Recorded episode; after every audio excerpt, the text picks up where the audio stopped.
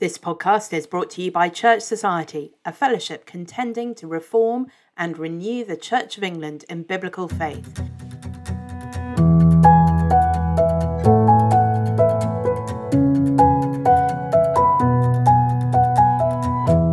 You'll find more information about Church Society and all the things that we do on our website, churchsociety.org. You'll also find there the full archive of the podcast. Hello, and welcome to this episode of the Church Society podcast. I'm Ros Clark, and I'm the Associate Director of Church Society. This week, we're going to be talking about living in love and faith. I know, I know, I can hear the groans already. It is the subject we've all thought about more than we want to, and yet feel guilty that we haven't really thought about it properly. And yet, time is moving on. The original deadline for submission of responses to Living in Love and Faith was November. Now, that has been pushed back to April of 2022. Take a sigh of relief. But the Next Steps group will begin considering responses from November. And I do think that the sooner we can uh, begin to submit our responses and encourage our congregations to submit their responses, the more impact they will have. So, in today's episode, we are going to be talking to the two Robbies. Robbie Strachan, who works at St Andrew the Great in Cambridge, is going to be telling us a bit about what they've been doing to engage with living in love and faith. And we're also going to be uh, hearing from Neil Robbie, Vicar of Holy Trinity in West Bromwich, about his creative response to the Living in Love and Faith material. First, I just want to give us a quick reminder of what living in love and faith actually is. It is not one thing, it is what they have called a suite of resources. There is a book, a fairly substantial book, that you can buy or you can get as a free digital download to read through. There is, of course, the course, and that is what dioceses have been uh, generally promoting and encouraging churches or deaneries uh, to do. It's a five week course, it includes videos and there's a study guide. Uh, there's even a little bit of Bible content, emphasis on little. Uh, what else is there? Well, there are podcasts that you might choose to listen to, and there's a whole range of little videos uh, where people are talking about their own lives, their own experiences, and telling us how they are living as they see it in love and faith. In order to respond to living in love and faith, you do not have to have engaged with all of that material. You don't have to have read the book. You don't have to have done the course. You don't have to have done any one part of it. If you have engaged with the content at all, you are entitled to submit your response. In some places, it may be appropriate to run the course at your church, maybe for your PCC, for example, or maybe uh, in a home group kind of setting if you feel confident to do that. But you may not want to. You may feel that for your church and your congregation, the course could actually be uh, disturbing and unhelpful rather than something that they're able to engage with uh, appropriately. And that's fine. You can still help them engage with living in love and faith and respond to living in love and faith in other ways. For example, you might show a handful of the short videos. You could show one in a service or during a sermon and then talk about it, help them to understand what's going on in that video, what's being said, and how the Bible helps us to understand how to respond to that. Your congregation would then be able to submit their responses. You could teach about issues of sexuality, identity, gender in your church. You could do that in a sermon, you could do that in a home group series or at a midweek meeting, and you could refer to sections of the Living and Love and Faith material. Your congregation would have engaged, therefore, with living in love and faith and be able to respond to it. There are a number of ways uh, that Church Society have produced resources to help you do some of this. there's a very quick, short video introduction to what living in love and faith is and why that matters. You could show that to a PCC meeting or you could show it in a Sunday morning service. There are the You Are Not Your Own videos, which take us through the key issues of living in love and faith from identity, obedience, discipleship, as well as issues of sex and marriage. You could use those as a short teaching section in a Sunday service week by week and help people to understand those things from a biblical perspective so that they can engage with living in love and faith. And there are the colouring sheets. Anyone can respond to living in love and faith using those. And again, think about how you could do that appropriately with different parts of your congregation. You could teach even your youngest Sunday school children that to love someone means to tell them the truth, not to lie, because that wouldn't be loving them. And then they could colour in the true love loves truth posters. You could teach them the verse that's referenced from 1 Corinthians. You could do some teaching with your older children who are beginning to understand a bit more about sex and gender they're being taught about that at school from even quite a young age, and certainly teenagers will know enough to understand what these issues are. We need to be teaching them about these things anyway, precisely because they will be being taught about it in their schools, where they will hear all kinds of things that are not biblical and not true. And so, again, you might encourage them to respond creatively. You could still use the colouring sheets with that age group or you could encourage them to think about their own responses, creative responses, poems, songs. Um, they could write something of their own testimony or experience, or they could fill in the, the survey. I'll put the survey, uh, the link to the survey, in the show notes for this episode. Anyone can fill in that survey. You don't have to sign up to the Living and Love and Resources uh, hub on the Church of England website. It's a freely open link, and anyone is welcome to fill in the survey and send that in. Do encourage the young people in your church, particularly, to do that. Their voices will carry great weight in this debate. So, there's some ideas and some resources from Church Society. In a moment, we'll start hearing uh, from Robbie about what they've been doing at St Andrew the Great. But first, George Crowder has something to tell us about. Church Society is a fellowship contending to reform and renew the Church of England in biblical faith. One thing we're really focusing on is church revitalisation. In many places, it might be the best way to reach local people with the good news of Jesus. In some places, it might be the only way. In partnership with Renew, Church Society is offering a series of bi monthly webinars to connect, encourage, and equip people in this ministry. It can be challenging, it can be isolating, but God is calling more and more people to do it. If you are one of those people, or you are thinking about it, or you just want to know more about it, please join us. The next church revitalisation webinar is on Wednesday, the 10th of November at 1 pm. The theme will be revitalisation as mission. As well as a presentation on this theme, there will be a spotlight on rural ministry, time for questions, and then discussion in regional breakout groups. Hi, I'm Robbie Strachan. I've just finished my um, curacy at St Andrew the Great Church in Cambridge. I've been kind of relicensed staying on um, in a kind of similar role, but I, I, basically look after the undergraduate students that come to St Andrew the Great. Um, so we're a church with like quite a few students actually from Anglia Ruskin University, Cambridge University, and um, a couple of other little unis locally as well.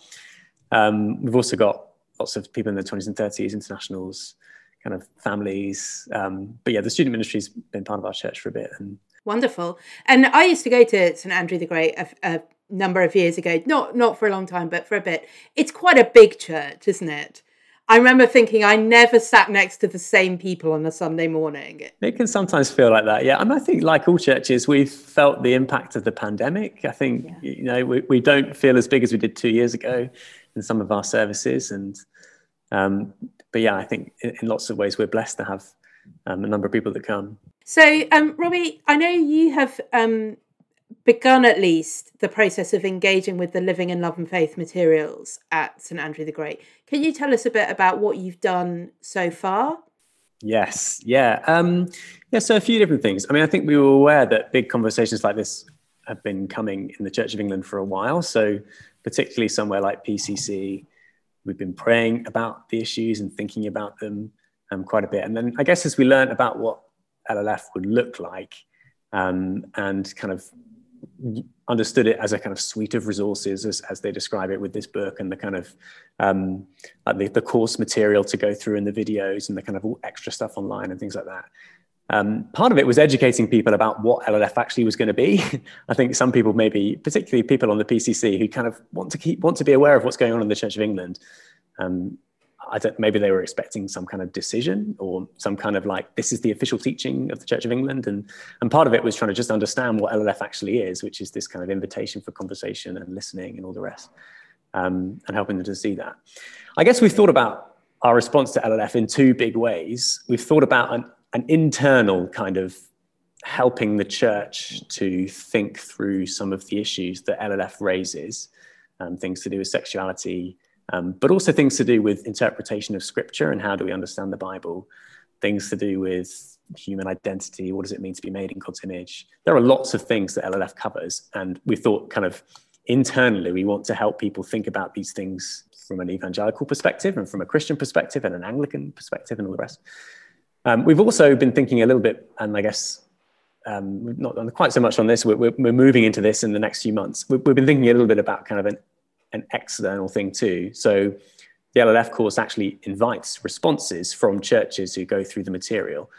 And we've been thinking, actually, we, as you say, Ros, we maybe we are a slightly larger church. We've got a kind of slightly more than average congregation of younger people. Um, generally, the Church of England, kind of wider, more widely, and kind of um, like our culture would expect people who are young to have very progressive views on things like sexuality. And I guess we want to slightly say in this process, there are lots of people at this church who who love the Bible and who have a, a kind of orthodox view on some of the issues raised in LLF um, and who love church. And this is what they say. This is their response.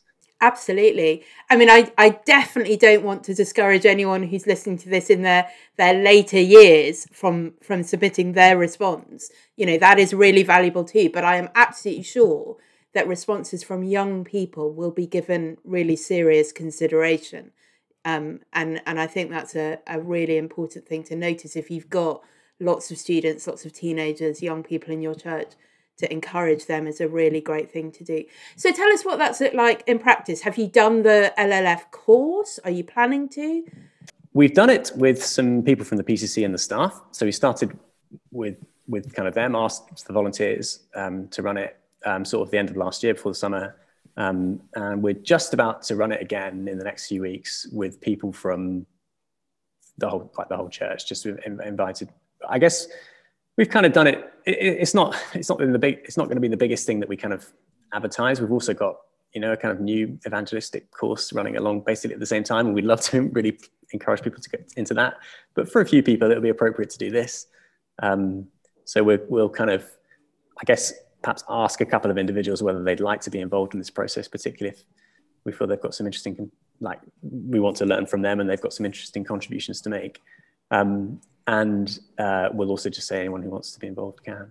Um, so, so yeah, we have we are we've run the course sort of with a smaller group, PCC and staff, and then we're going to run it with the rest of the church as well. Um, other churches in our deanery and, and evangelical churches in our city have been doing it with other churches. So maybe an evangelical church and a kind of Anglo Catholic church, whatever, doing it together. Um, I felt like we missed a bit of a boat on that. We, we didn't really all the um, all the churches sort of outside of our tradition in the in the deanery are um, they're already paired up. And have you used any of the other materials? Have you been uh, using any of the video resources, or has anyone read the book? That kind of thing. Yeah, so a few of us on the staff have read the book. Um, and uh, initially somebody sort of read the book and kind of responded to it for the PCC. So wrote a bit of a short summary and kind of some some reflections on it. Um, I guess actually one other thing that we we did that was kind of for, for, PCCs and things like that. We had a bit of a joint PCC meeting with the uh, Renew churches in our area, where actually Lee came and talked to us, um, and uh, that was that was a helpful time. I think. Um, I guess the other major thing that we've I've talked about this internal external thing. Um, one of the internal things we were thinking about is like, well, how, how would we like to prepare people to engage with the LLF material? Uh, we're, we're aware that some of it approaches the way that you might listen to God in Scripture, or um, the way that you might kind of analyze somebody's experience of something um, in ways that might be a little bit misleading for some. For some, um, there were some kind of aspects of the course that we felt weren't necessarily the most helpful thing. We weren't going to roll it out into all of our home groups, for example. So at the end of last last academic year, sort of I guess towards the summer, um, we were thinking about some extra teaching and training for the whole church family on the issues that the course raised, and we did that internally. So we, I guess, those speaking and teaching in those sessions read the book and responded to the book and thought about the arguments in the book. And um, I don't know about others, but I looked at some of the um, kind of extra academic papers and stuff on the website um, as well. Um, but that kind of stuff was very much kind of in the background. Um, so we did this sort of six part course and we basically actually, we did it instead of home group Bible studies for six weeks. Um, we ran it into our kind of 20s and 30s night so that particularly that, that, that part of the congregation would really hear some of this teaching. And we did stuff on scripture, um, the authority of scripture, the interpretation of scripture, sexuality, marriage, what it means to be human, and then a kind of final session on what does real love and faith and living in love and faith look like a kind of session on, on unity and yeah i guess how you approach some of these issues in a big picture. And i think it was people found it very helpful. So that's a thing that was open to everyone in the church in home groups whatever sort of uh, setting they were in that were materials that you'd produced as a church addressing the same kinds of issues. That's a really helpful thing i think because a lot of people will be looking at the materials and, and just thinking, I, I know I need to teach my congregation about these things, but I'm not sure I want the first thing for them to hear to be what they, they will see with living in love and faith. And so you might want to do that, perhaps people in small groups in the way that you did. It could be a sermon series or, or some other uh, kind of teaching just to help the whole church understand a bit more of what the Bible is teaching so they're better equipped then to to engage with living in love and faith with more awareness of of what might be going on there. And um, in terms of the, the people who did the actual course, what sort of um, how did how did that go down with them? I tried to run it like as it came, not not give any sort of like yeah, use the sort of prayers that they have at the beginning and kind of use the questions that they have for discussion and, and not try and give any lead on it. I don't know whether that was the right thing to do or not. I, I think um, what I found was that when we, we ran it with the staff and the PCC, I think we're, we're very blessed to have a PCC that's they're very they're faithful, godly, lovely people, and they kind of understand, I think, a little bit the Anglican Church and some of these issues.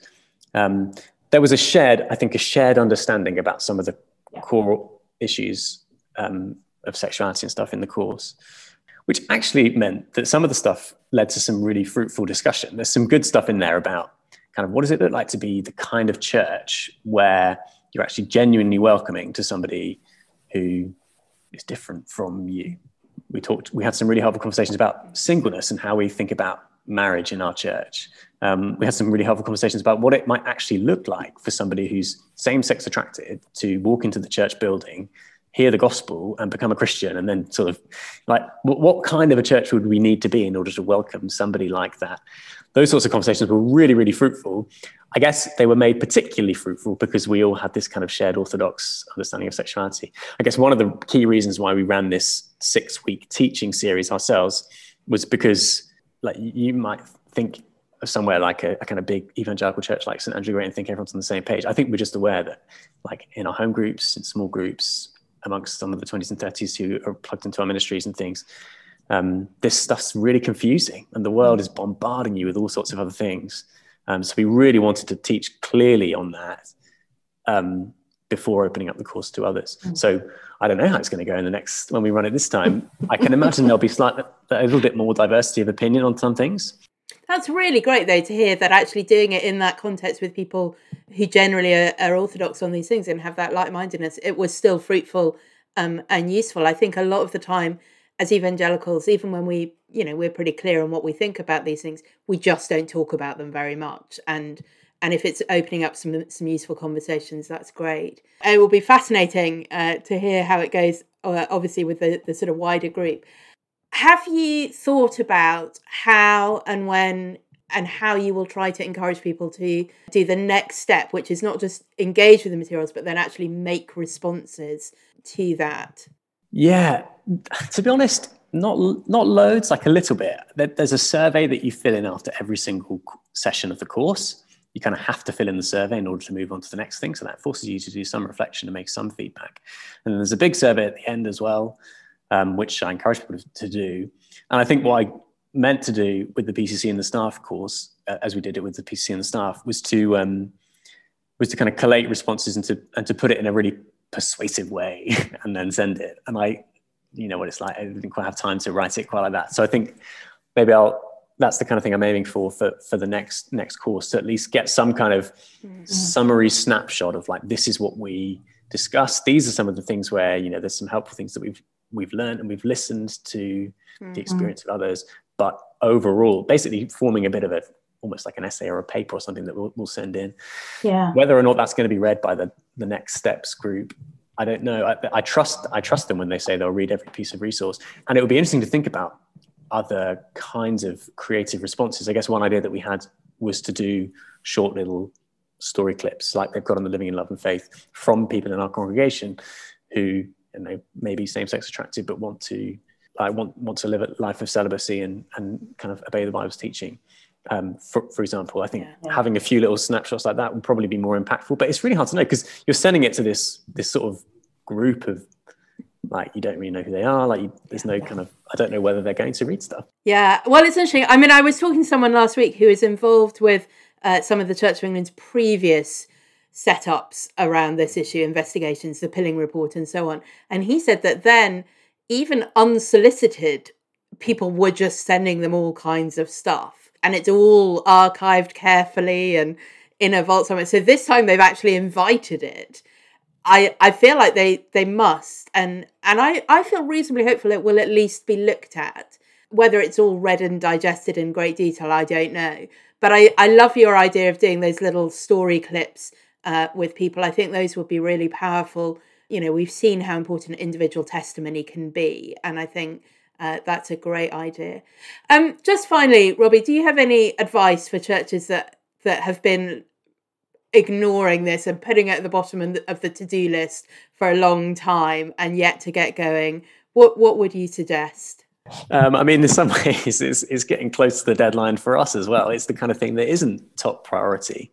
Mm-hmm. Um, but we need to have a space for things that are important, but not like top, top priority. So um, I think what I would say is like plan it into some, plan it into your meetings, get it into a PCC agenda, yeah, just set aside a bit of time, just get the dates in and and do it. Um, and yeah, maybe I mean, Ros, you just suggested you don't have to run the whole course. You could just do this all. I mean, I think actually it's probably one thing worth saying. We there were five sessions to the course. In order to cut time, we just did four sessions, and I got them to do one session on their own. You don't have to do the whole thing, but some kind of engagement and response. I mean, I think the reason the reason we're so we want to do it. it is because of this outward facing thing. I mean, there's the inward facing, like, yeah, we want to prepare our church to think about these issues just in general, but that should have, that should be part of our regular teaching. And I think it is, but it's this outward facing thing. They're asking for responses. So we, as an evangelical Orthodox church in the Church of England, feel like we want to say something. We want to yeah. say about, say something about the true gospel and how wonderful the story that Jesus says about sexuality is, and that we yeah. actually believe it. just to say, if you did want to see any of the stuff that we did, it's on. You can get all the talks online, and you'd be so welcome to use them in your church. There's other um, kind of uh, book recommendations, all that sort of thing. It's on stag.org slash better story. I'll put that link in the blog post which accompanies this episode. Thank you so much to Robbie for sharing all that he's been doing at St Andrew the Great. We're now going to hear an extract from Neil Robbie's response to the Living in Love and Faith materials. Neil has produced a, a beautiful wood carving, a sculpture, which he calls the Imago Dei. I'm going to put photos of it on the blog post that goes with this podcast, and you may wish to to look at those um, and see what Neil is talking about. But for those of you who are just listening on the run, I will try to describe it for you. It is made of wood. There are two interlocking rings of wood carved from the same piece of wood in the first place. And one of those rings has the male symbol on it, and the other the female symbol on it, so that they are formed as the circle with a cross and the circle as the arrow held together. And on each of those, from every angle, you can read the words Imago Dei. It's, uh, I don't know, it's about eight inches in diameter, something like that. And it's carved at a size that it's comfortable to hold in the hand. It's a really lovely tactile object. I've been privileged to actually hold it in the flesh, so I can tell you uh, what a lovely experience that is. And Neil has produced a video of him holding the piece, showing where he worked on it in his wood carving uh, shed out the back and uh, sitting around in, in his garden and in, uh, as you'll hear at one point inside uh, his house, talking about the process of making it and what it symbolizes, reflecting on it in the light of the Bible's teaching on what it means for us to be created, male and female, what it means for us to be sexual beings. The whole video is well worth watching, and I will put a link to that too. These are just some extracts of Neil's reflections on his Imago Dei wood carving.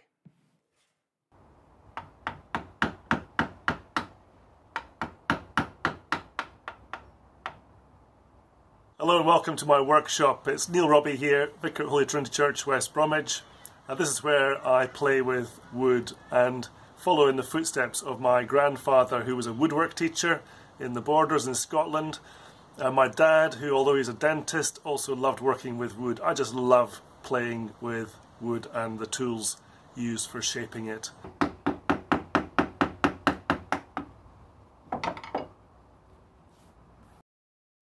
So this is a story of the making of the Imago Dei uh, sculpture or, or wood carving. And it began with a single log which I scavenged from the local park when a tree was cut down last winter. And that's um, the log as I started working on it. Uh, cut out uh, four sections from the log, uh, leaving a cross shape. And from that cross shape, I began to, to shape the two rings. And so you'll see uh, the, the, the cuttings I began to make through the wood, the drilling and shaping with various tools. That's when the rings first became a reality and they first separated, very rough and ready, and that's when the work of real shaping began. And so, um, using various tools to round off edges and, and remove unwanted wood, just feeling my way through the, the sculpture until I reached the finished article. So when I began the project to carve this wood, I had an image in mind of what I was hoping to create from a single log. Uh, but as I shaped this finished product, there were two or three deep emotional connections I made with um, the wood and with what I believe from God's Word is true about human beings who are made in the image of God. One of The first things that really struck me was as I wrote um, Imago Dei in quite stark black text, um, that the, the written word here stands out because it is the way that we know we are made in the image of God, that God has revealed this to us in His Word. And so the, the written script becomes a symbol of the written word and the revelation of God. We are made in His image, imago Dei, male and female. I think the second thing that struck me really deeply as I made this um, from one log, one piece of wood, uh, was the pleasure it gave me in creating it, and the the fact that human beings were not made from nothing, but were made from things that God had already created, gave me a sense of how much pleasure God had in forming human beings from material He'd already made. I think the wood gives me a sense of the shared essence of human beings, that we are made in the image of God, male and female, but of the same essence of equal value, equal dignity, equal worth, equally loved by our Creator. And so, and so the, the single piece of wood which forms the two rings gives me a deep sense of our shared essence and the image of God.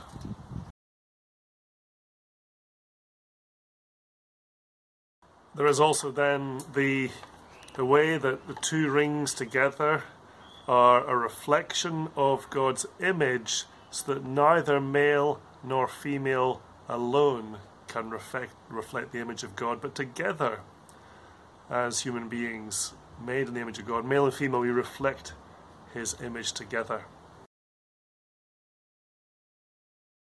Before we can talk about redemption, uh, I've come into my bed because um, when I've taken photographs of um, the the Imago Dei, there are certain angles which reflect an intimacy and sensuality, which is related to sex, and the bed is the place where we most think of the expression or um, fulfillment of of sexual desire uh, between uh, two people, and and as we thought about the scars and the imperfections and the cuttings and grazings, then for most of us, in fact all of us, there is somewhere in our past, maybe even our present, there's something of that um, wounding of sin which has come through uh, perhaps unwanted sexual advances or abuse, and perhaps from our own desires and um, manipulation of situations, all sorts of ways in which we carry the scars of sexual desire and practice in the wrong place. The Lord God set boundaries, He, he set them in the beginning. In the Garden of Eden, He said, Do not eat, and yet Eve wouldn't listen. Uh, she followed her desires she went where um, her eyes took her, her appetite took her, and ended up in a place of brokenness and curse. And Jesus came. The whole video is curse. just over 10 minutes long and includes beautiful images of the sculpture itself. I will include a link to that in the show notes, and I really encourage you to go and watch it just for your own encouragement, as well as a great example of how we can respond creatively to the issues in living in love and faith. It doesn't have to be colouring in or cross stitch, it can be something as manly as wood carving. You can even use power tools if you want to. I do think it is important that at least some evangelicals do take up that opportunity to respond creatively, to engage with the emotions uh, as well as with the intellect. We know there are important arguments to be made, but we also know that in order for those arguments to be heard, we first need to uh, win for ourselves a place at the table with people who want to respond very emotionally uh, based on their own experience and those of their loved ones.